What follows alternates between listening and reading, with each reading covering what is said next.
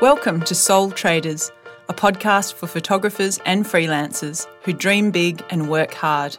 I'm Bo, a photographer and mentor. And I'm Amy, a content writer and marketing coach. Join us as we discuss the ins and outs, the vagaries, the traps, and the triumphs of running a solo freelance business. Hey, Amy. Hi, Bo. How are ya? Good. Um, today we're going to talk about pricing for freelancers, which is a bit of a funny world because everybody charges different things. People never know what to charge, especially when new people are starting out. Um, It's why is it so hard? it's really mysterious, isn't it? It's a really murky area. It's not talked about enough, in my opinion. Uh, I think people feel sort of a lot of hesitation in talking about about pricing and how much they charge and sharing that information, which is which is a great shame. I think a big part of the discomfort around talking about pricing your services as a freelancer is that we're not sort of used to deciding what what our time's worth. I mean, you know, a lot of us have, have had other jobs. We've been paid a wage. It's a decision that's been out of our hands. Yeah, that's true. But also, as a culture, we're a bit weird about money. We are a bit and weird. then it's got this additional layer of our value. So there's this kind of Totally. yeah. There's that other element to it that I reckon makes it really hard for people. Yeah. That's what I wanted to talk about today was this idea of price versus value. So in a mm. way, the price is sort of a number and you might be doing that hourly or per job or things like that, but actually trying to pinpoint what the value of your work is. And so a little bit of that is about what you're actually offering to the client. So pinpointing what it is that you're offering, whether that's a specific service, and then what the value of that is to the client, and then sort of bouncing that back into a pricing system that sits somewhere in the sort of realm of, yeah, I'd like to know, Bo, how do you do it for in your work? How do you negotiate between that sort of value to the client versus what your time's worth? Well, it's taken quite a few years of back and forthing, and also my prices have slowly risen. There's a general sense for photographers. So, say as far back as 1999, a photographer's day rate was 800 bucks a day, and now a photographer's day rate, I think, somewhere between a thousand and two thousand dollars with no add-ons. So, Is that that doesn't seem like uh, it's risen a lot? no, it hasn't. I mean, that's like nearly 30 years. Yeah, and like inflation and all Oh that. no, it's 20. My maths is.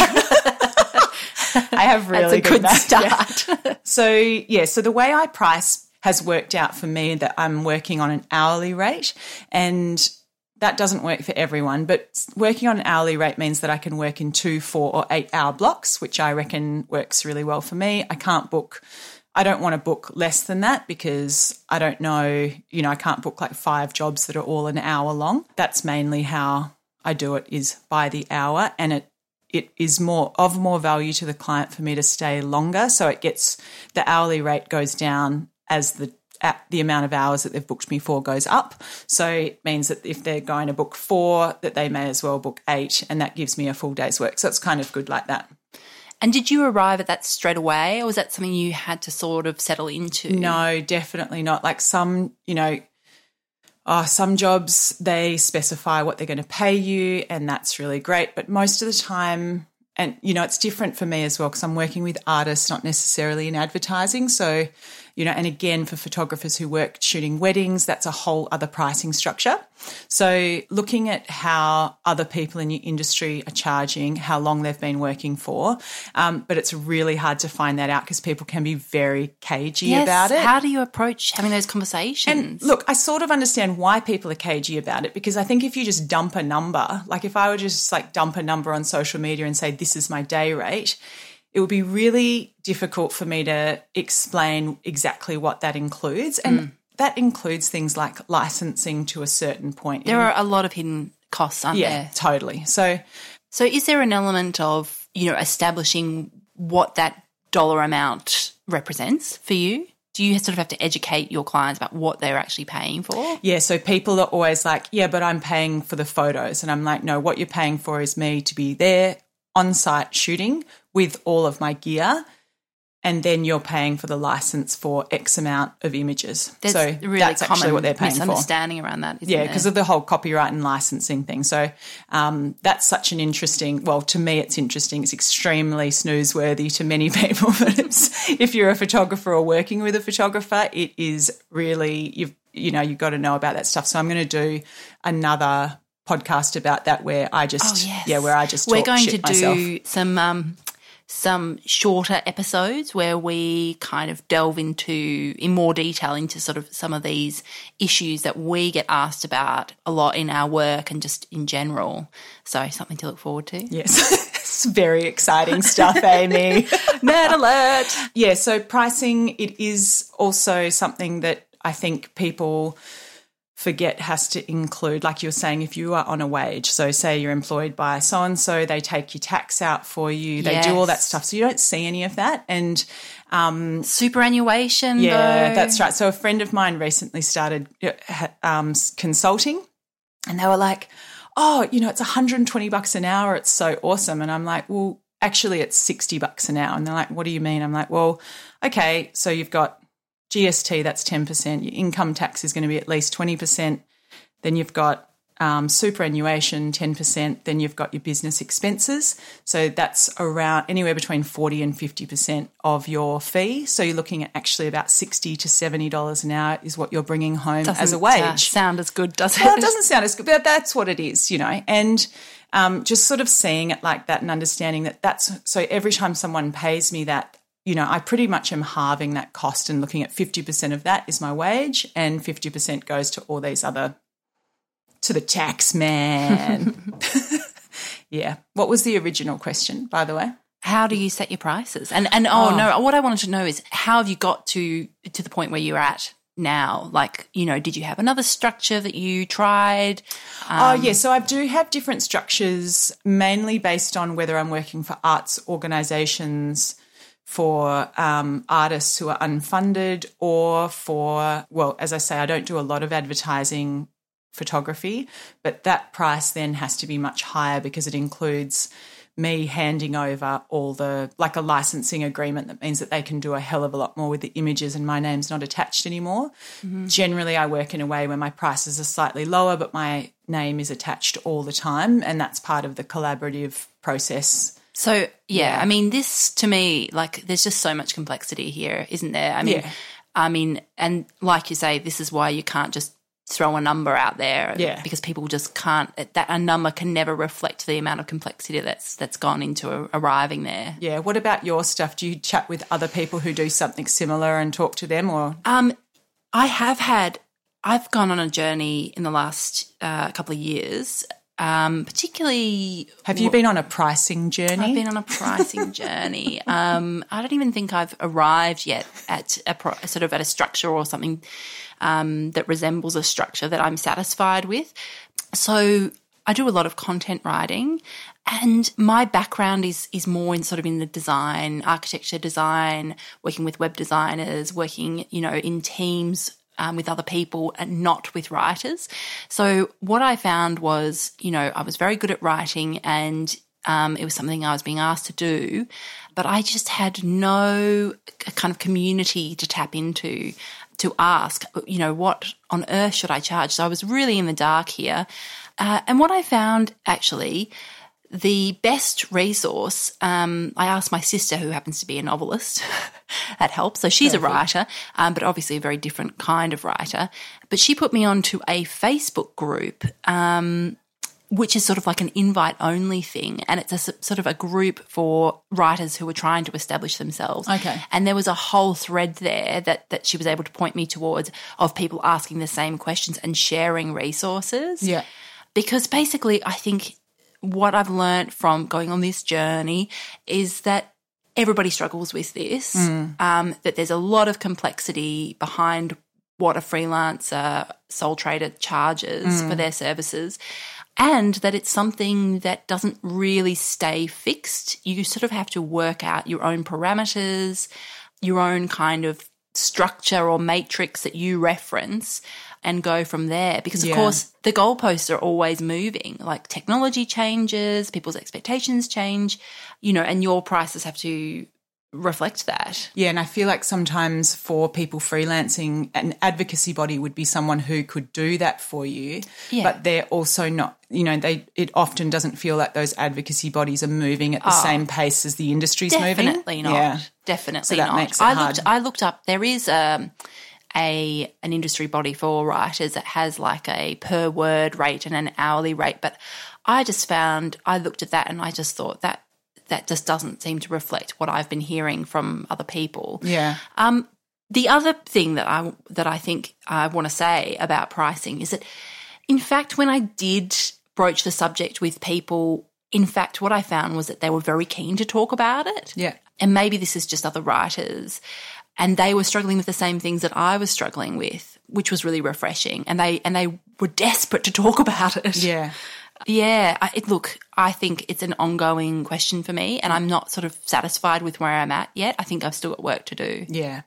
The other thing about pricing is that you sort of can never go like once you've priced in a certain way with a client, it's quite hard to shift that pricing. So Right. if people have paid a really low amount and you've gone in far too low on a quote because a you, you know maybe you're not confident enough and b you didn't know and c you're so desperate to get the job then you're stuck with a permanent client for many, many years who you are working for a lot less than you should be. And I, that's happened to quite a few people that I know. And, you know, it means that they feel that they can't put their prices up with that particular client. And then they end up with this bizarre pricing structure that's kind of, you know, based on when they picked up clients, which doesn't make any sense at all. So, yeah, so that's another kind of pitfall I think I've noticed a lot of people um, that I've worked with have done. So let's try and break this down. If we were, if say a young photographer came to you or a photographer that was very early in their career and they said to you, Bo, you know, if there are like three or four things that I should consider um, when I'm pricing my services, what would those things be? The first thing, and I think that every photographer will complain about, is post production time. So I would say to said young photographer or older person photographer who is starting out to say that a day's worth of shooting equals approximately a day's worth of post production. So if you're it not as simple going, as that? yes, or around abouts, like depending on the job, a rule of obviously, but yeah, as a rule of thumb, I would say that, and I would also make the client aware of that. So I would decide whether you're going to include that, you know, a basic level of post production in your shoot fee, which is what I do, and then over that, then it starts costing X amount per hour. Um, so that's probably the biggest piece of information I would um, say to people. The other thing, I guess, is to, at the end of the day, if you undercharge, you also find that you're undervalued. Comes back to this value issue. People who don't want to pay tend to work out to be shit clients, actually. And they're actually often, um, they work out to be people that you're really just constantly feeling like you're eroded at the end of working with them. And they're constantly, the scope of the project is suddenly growing all the time, but your pay is never growing along with that. So I think, you know, worrying about you, sometimes you'll lose clients and they'll go and find, you know, often people say, you know, I'd like this done. And I'll say to them, well, here's my minimum rate. And they'll be like, oh, that's too much for me. And I'll say, well, maybe you can find a student or someone to do that for the amount that you've got, but you're not going to get a person who's got my amount of experience to do that at that cost. That's just not going to happen. so that's yeah. the value issue, isn't it? I had some feedback um, that you know on a content writing job that I was offering a lot of great advice in addition to just like here's your content. oh yeah, like um, educational sort of stuff. Sort of yeah. like I was just, you know, I was prompting them to think about, you know, their business in a wider sense, like their marketing strategies, their website, how it was structured, how they were navigating people around. So I was, you know, adding value in terms of, I guess, strategic advice.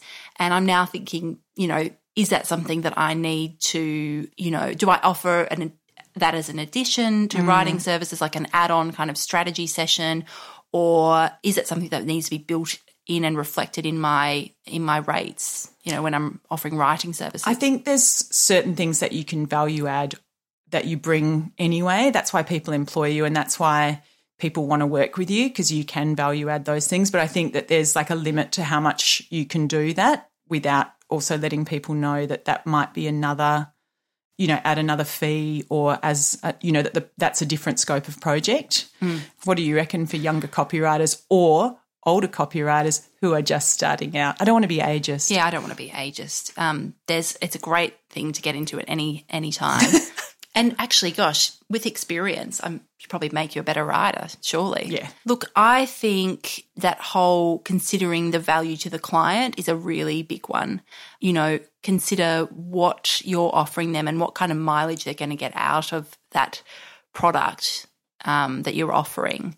The other thing that I think is worth mentioning that I'm exploring right now is packages, and you know, you know, instead of like an hourly rate or a per word rate, you offer a package, um, and then you can sort of have those value add bits on. Yeah. Um, and I think a lot of people are doing packages, and I mean, why do you think that is? Well, I think it's packages are good because then the client feels like everything is clarified about what they're actually getting. And then you also, as the freelancer, can be really clear about what is in and what's out. Because I think that's the thing that people have the most trouble with is the boundaries on, you know, there's always people saying photography related scenarios. It's always like, oh, you know, sure, you, there's your hourly rate, but they might say, oh, but I need the images tomorrow oh, but I need, you know, 20 images. Oh, but, you know, and so the, the project's constantly getting bigger and bigger and bigger. So the value that they're getting is getting higher and higher and higher, but your rate is not going anywhere. And so, then you have to have those discussions. yeah, that bit of clarification, I think, and some of that stuff is also like a bit of a boundary sort of thing. Did we have a community question? Oh, we do. Yeah. And it's a great one. The community question is Should you ever work for free? Well, I am going to invoice you at the end of this session. Um, so, no. As a photographer, I reckon you do like it's a pretty normal thing to work for free when you're starting out because you're sort of getting experience when you're a student or when you're first starting or you're trying to do interesting jobs. Um, for me now, I either work at full price or I work for free. That's my two options. So, you're, you're not discounting your rate. I never do discounts. It is so confusing doing discounts because also I'm a quite like my social set is also my work people. So it would like if I had a mates rates thing going or like everyone's my mate and it's really difficult. Mm. I'd say to- that's quite that- common for a lot of freelancers Yeah. because I mean, where do you where does your work come from? A lot of it is word of mouth, right? Yeah, yeah.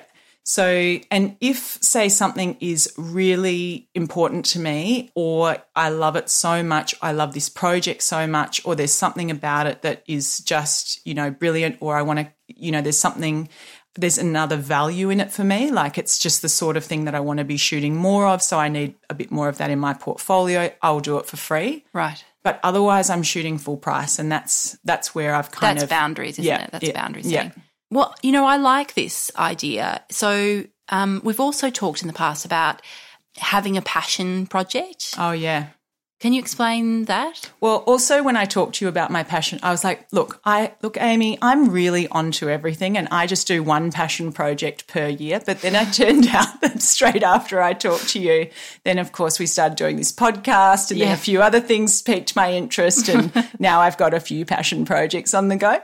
Um, but basically it means that there's a sort of space in my life where if I do, and that is they're working for free. And I don't mind throwing that stuff in because I'm working with good people and I want to make that, you know, help that particular cause or effort. Um, I'm to- I'm 100% on board with that. But yeah, it means that to fund those other projects, everyone else does have to pay full price. And it means that I don't end up in like lots of awkward scenarios with people where there's like any expectation. And so everybody just sort of knows that, you know, if if I'm going to work for them, I'm just as clear with a friend about what I'm going to charge. Um, but I do think probably for writers as well, everyone thinks writers are going to write for free, Oh, yes. and everyone thinks like people always that you know it's that there's this saying for photographers about dying um, from exposure and it's this thing where people are always like oh you know here's this great opportunity for you to come to this event and you know be shooting this thing and we get the images and it's like one of the things about value is remembering for photographers that people make money from those photographs. It's part of their business. So if they can't invest in that part of their business, then you know, they're not really running a business if they're looking for people to be volunteering for something that's a commercial interest. You, I don't see that as, you know, a valuable thing to do, but it's something that is really, people are always like, oh, you're coming anyway. Maybe you could bring your camera. I'm like, oh, yeah, should I just work all the time?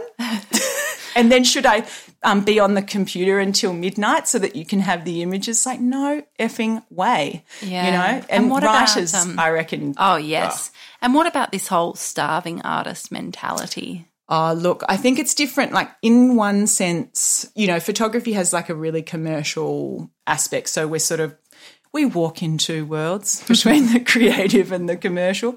Um, so there is opportunities for photographers to make decent money. That's not true of all creative pursuits, but I do think that there's a bit of a mentality around, you know, I think that artists um, and people who work um, creatively, where that it's because it's so hard to value, it's so hard to price, um, because you're always when you're a creative person or you're always looking, you're, you're always work, you're sort of always working. Yes. Um, so you can't put a price on all the thinking time and all the ruminating that you're doing. But it is really important, I think, to sort of that there is money if you put value if you take the value away and say, oh, my, you know, work isn't worth, you know, that much, I'll drop my prices to this, you know, amount that doesn't include any wage for me so that I cover my costs at least then it sort of creates a bit of a vicious cycle. Yeah. And it's interesting working working with people in other creative pursuits who really value my energy and effort. And then you in within that you're always bumping into people who also don't. It's a bit of a. It's quite weird. Do you know what? I always am shocked when somebody straight from the word go says, "We always pay people properly. You will get, you know, we really value your time." You know, that's a surprise to me, and it shouldn't be that way, should it? So we want to do a new segment where we talk about what we've been working on. So Oh, I want to ask you both, Okay. what have you been working on? Ask me, ask me. Yeah, go on. Um, so this week I worked on a project where, um, so mostly I photograph artworks, which is a lot of paintings, a lot of installations, things like that. But this person um, is an artist from South Africa who'd come to do a residency in Australia. And she's working with infectious diseases and okay. making artworks out of them. So I ended up in in a ho- hospital sort of area at the QE2 in a lab with the whole lab coat sort of scene, photographing these bacterial growths on a light box um, for this artist, which was really fun. Um, Who's the were- artist, Bo? Her name's Leora Farber. Fabulous. Yeah, so she's gone back to, um, she was flying out the next day back to Johannesburg. And yeah, so it was really great fun, but it was also just really strange just working in this whole medicalized sort of space with all the weirdy diseases. Anyway, it turned out I don't seem to have caught any of the diseases. Excellent. So that's good news. What about you? Gosh, uh, mostly baby stuff this week. Um, Been working on a bit of poo. yeah, I've been working on my four month old's got some really chunky thighs happening. So that's a big project that I'm committed to. You're building it. Another segment that we want to do is called Kicking Goals. So we want to celebrate the small wins because we're all about small wins. Um, when you're a freelancer, you've you've got to you're working alone, so you've got to pat yourself on the back occasionally. So do you want to celebrate any small wins this this week? Well, I look. My whole life is kicking goals, as you know, Amy. It's just I'm just jumping from one successful situation to another. But and that's why when you asked me about kicking goals, I was like, oh yeah, you know, it's all gone great. So I don't really have anything specific, but I've got something outside of work that is kicking goals, and that is so I've been swimming at Greens Pool for many years, and um, it's a great place to swim. It's been really awesome, but it's recently been closed for all this infrastructure upgrade. no. Um, so because lots of tourists really like it because obviously they saw my Instagram account and then they all came. It's very strange.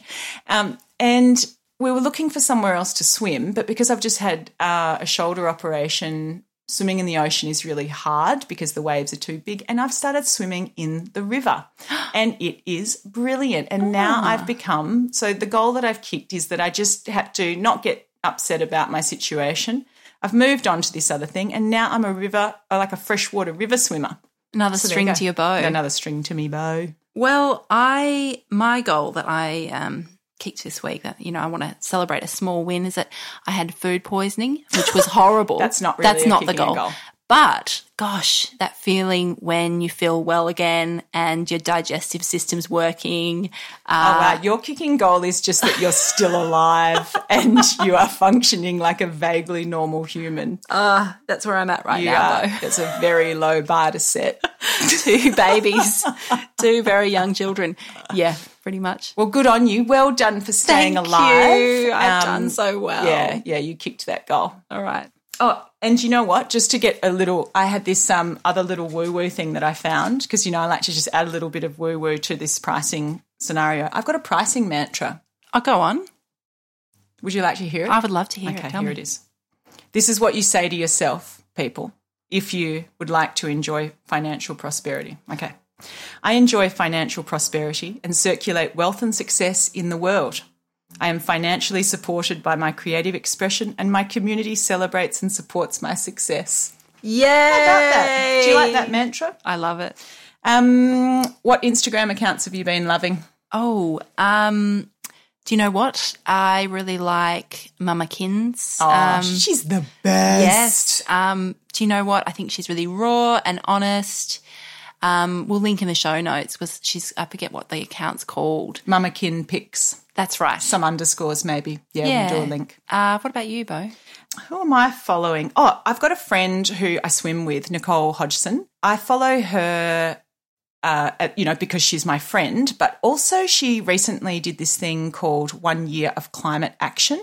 And every week she releases uh, like an idea that is a super clear call to action on something that we can do each week to take action on the climate crisis. And it's really great because it's just very small, something that takes five to 10 minutes max and it but it's about just chipping away and making those little micro commitments. Do you like that? Mic- Wonderful. do you like how i said micro, Micro- commitment? I enjoyed Yeah. that.